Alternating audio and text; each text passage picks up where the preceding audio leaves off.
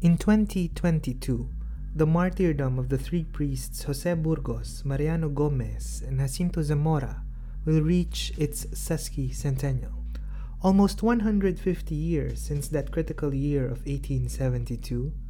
The events that led to their death still needs clarity. While their demise had indeed left indelible marks on the progress of nationalist sentiments, the nature of the preceding events that are often cited as the cause of their arrest is still somehow contested. The Cavite Mutiny of eighteen seventy-two is both an enigma and an explanation. While it sheds light as an inflection point in the continuously brewing clamor for change, characteristic of the latter half of the nineteenth century, the incontrovertible proof related to its true motive and goal remains shrouded with shadows of doubt. In this episode, let's revisit eighteen seventy-two and ask, what happened in the Cavite Mutiny? This is the third installment of Contested Philippine Histories. I am Aaron Malyat. I am Lee Candelaria. And I am Vec Alporja. You are listening to podcasts, Conversations on Philippine History, Politics, and Society. Alright, here we go again. Last episode, we discussed an important event in the history of Spanish colonization, the first Easter Sunday Mass. Today, we will discuss another event that again showed how inextricably linked the church, state, and society were during the Spanish period in the Philippines. That's right. And nabanggit nga sa intro natin na next year, landmark year again in historical commemoration dahil sesquicentennial or one hundred fifty years na since naganap yung Cavite Mutiny and the subsequent martyrdom of the Gomburza. Yes, and actually we can even say na minsan hindi masyadong malawak or hindi masyadong malalim yung knowledge ng madami sa atin when it comes to these events. I agree, no? Actually, admittedly, ako rin hindi masyadong, hindi ko masyadong gamay yung event na to. Ako rin, no? Pero we need to note na napaka-importante nitong events na ito uh, to the effect na Teodoro Agoncillo, uh, the prominent nationalist historian, at one point remarked that, you know, Philippine history only truly began in eighteen seventy-two onwards. At bago yan, bago ang taong yan, uh, what we had ay ano lang, history of Spain in the Philippines. So we can definitely say that the eighteen seventy-two Cavite Mutiny and the subsequent execution of the Gomburza were very important in periodizing our history. But what do we know or commonly know about these events?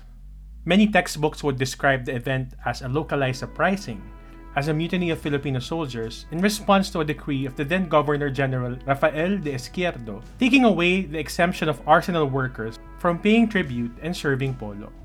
Many are convinced that the Gomburza, lalo na si Burgos, played a decisive role in the planning of the mutiny.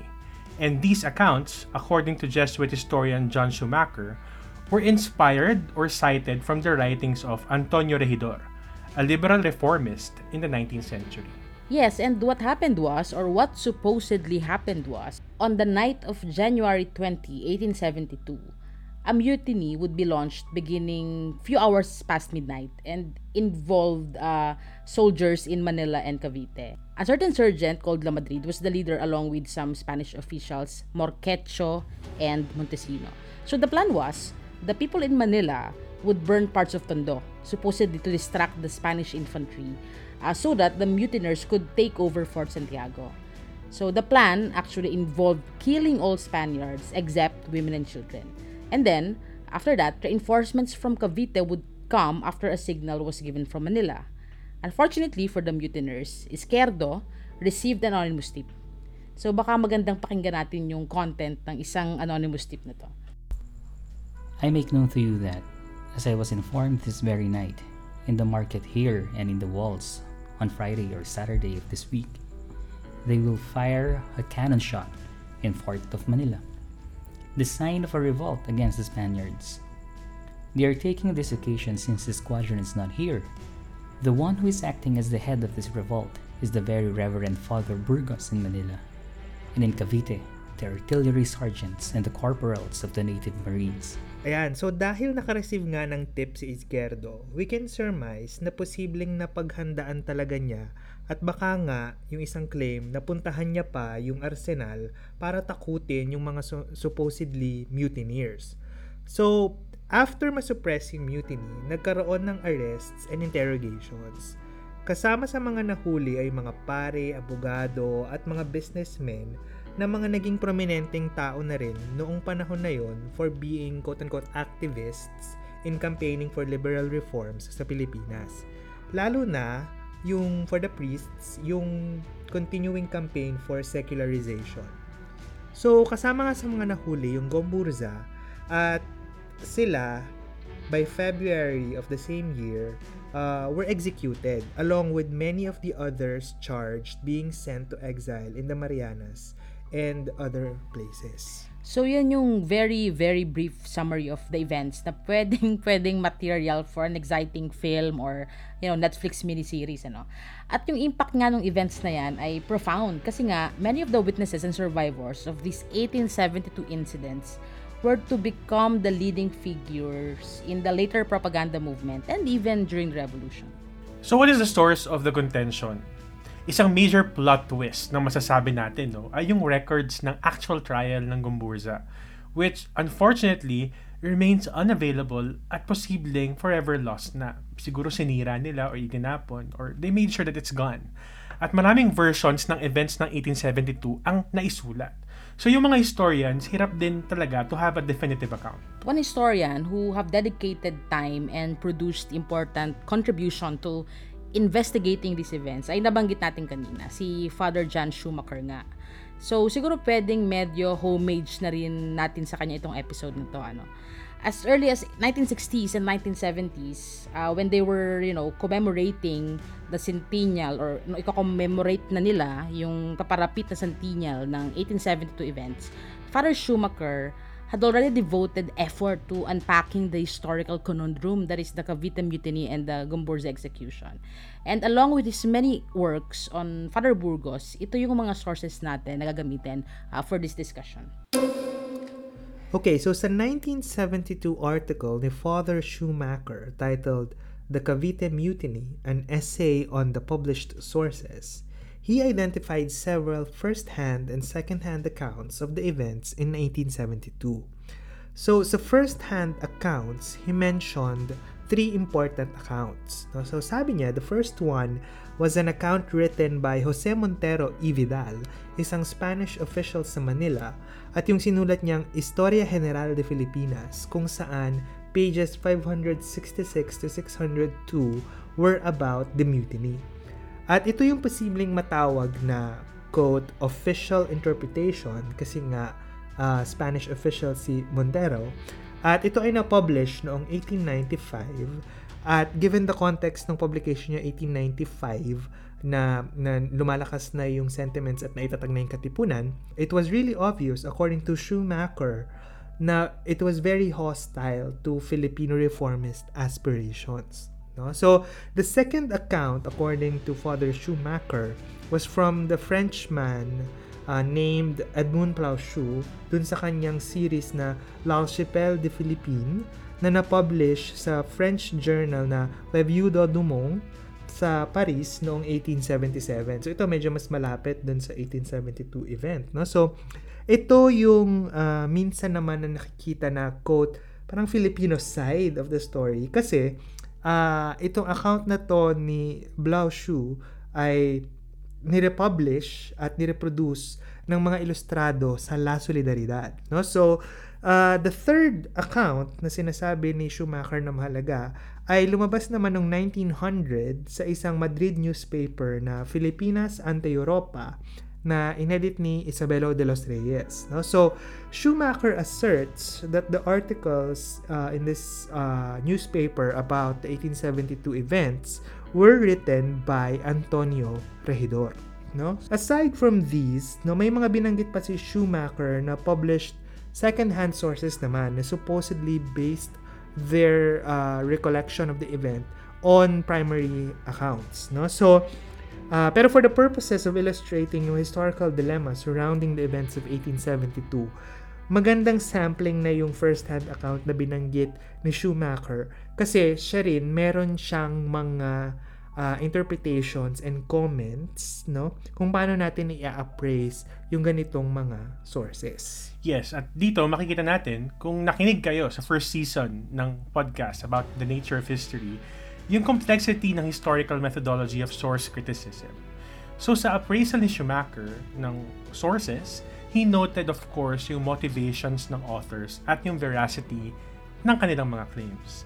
And he pointed out important comments. So para doon sa account ni Montero, dun sa unang binanggit kanina, at dahil nga siya ay isang Spanish official, medyo suspect na yung bias against the mutiny and the assertion na talagang may kinalaman ang Gomburza. Meanwhile, doon naman sa account ni Blauschuh, it complicates the account kasi while it hedges na innocent yung mga pare, the account mentions that the planned mutiny was known to many in Manila and Cavite, belying the assertion na localized uprising out of a grievance lang ito sa Cavite Arsenal.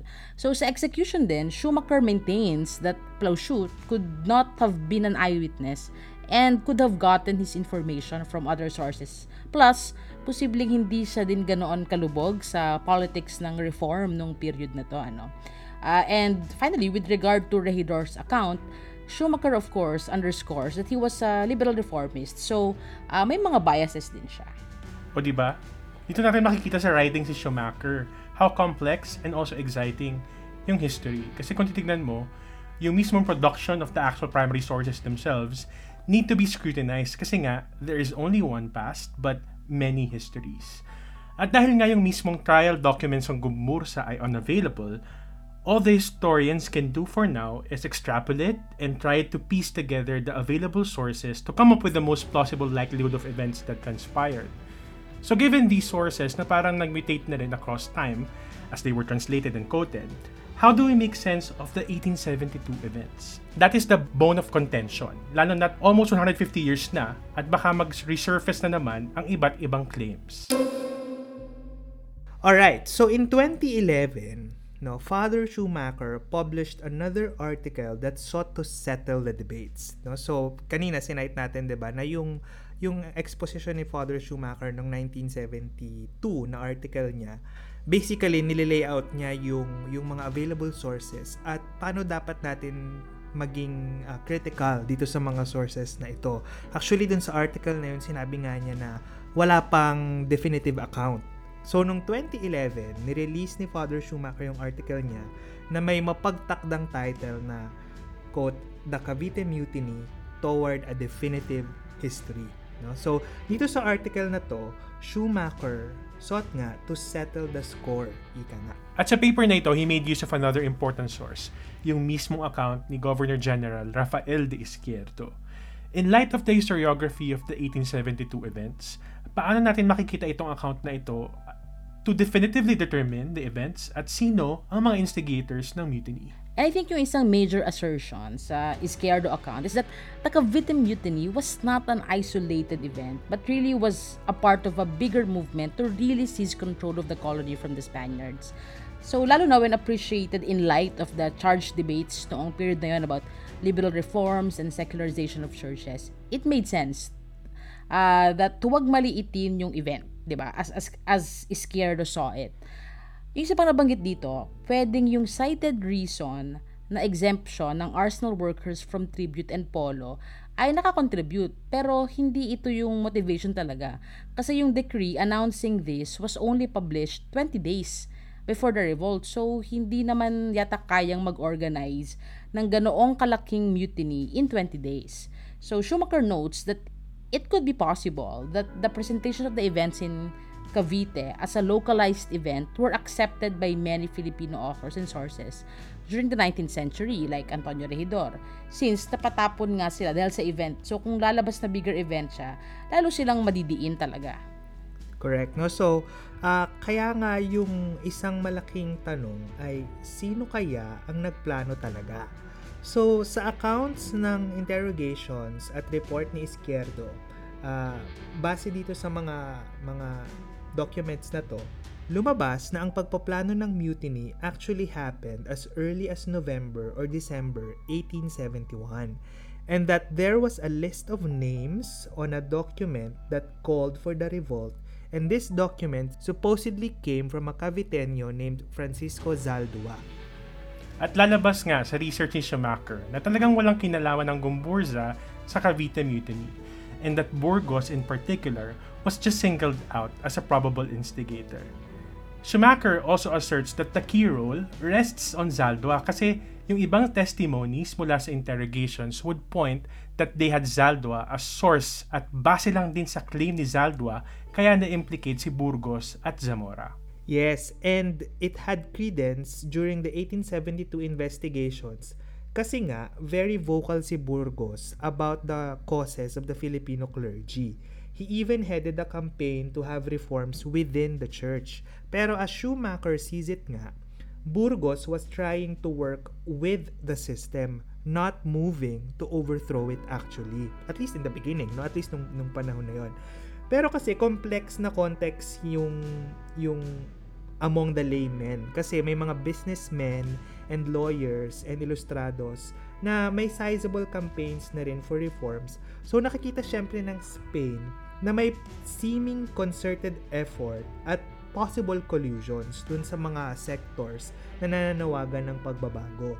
So, in analyzing the events further, Schumacher is of the opinion talaga that it was Zaldua who was behind the planning along with uh, three other men uh, named uh, Enrique Paraiso, Maximo Inocencio, and Crisanto de los Reyes.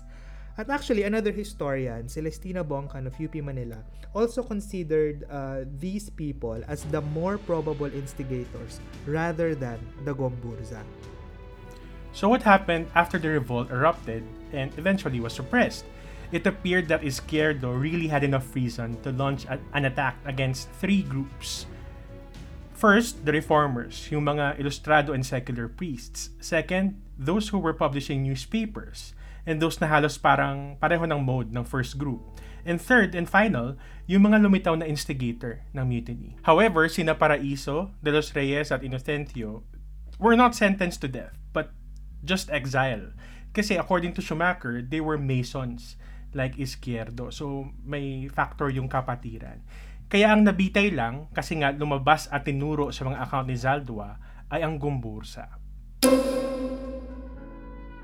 So given these interpretations, Schumacher summarized key aspects of the eighteen seventy-two events, you know, lifted off from his twenty eleven article. Una, the revolt in Cavite was not a mere mutiny. It was a part of a planned separatist revolution. Pangalawa, the revolution as a whole failed because of the defection of the committed Filipino troops. Pangatlo, the planners of the revolution were Inocencio, De los Reyes, and Paraiso. And next, although sentenced to death, they were secretly commuted by Izquierdo for being fellow Masons. The immediate instigators in Cavite were Zaldua and Sergeant La Madrid. We can also say that the three priests executed really had nothing to do with the revolt. Nor did the priests, the lawyers, the businessmen banished to the Marianas, they have really nothing to do with it.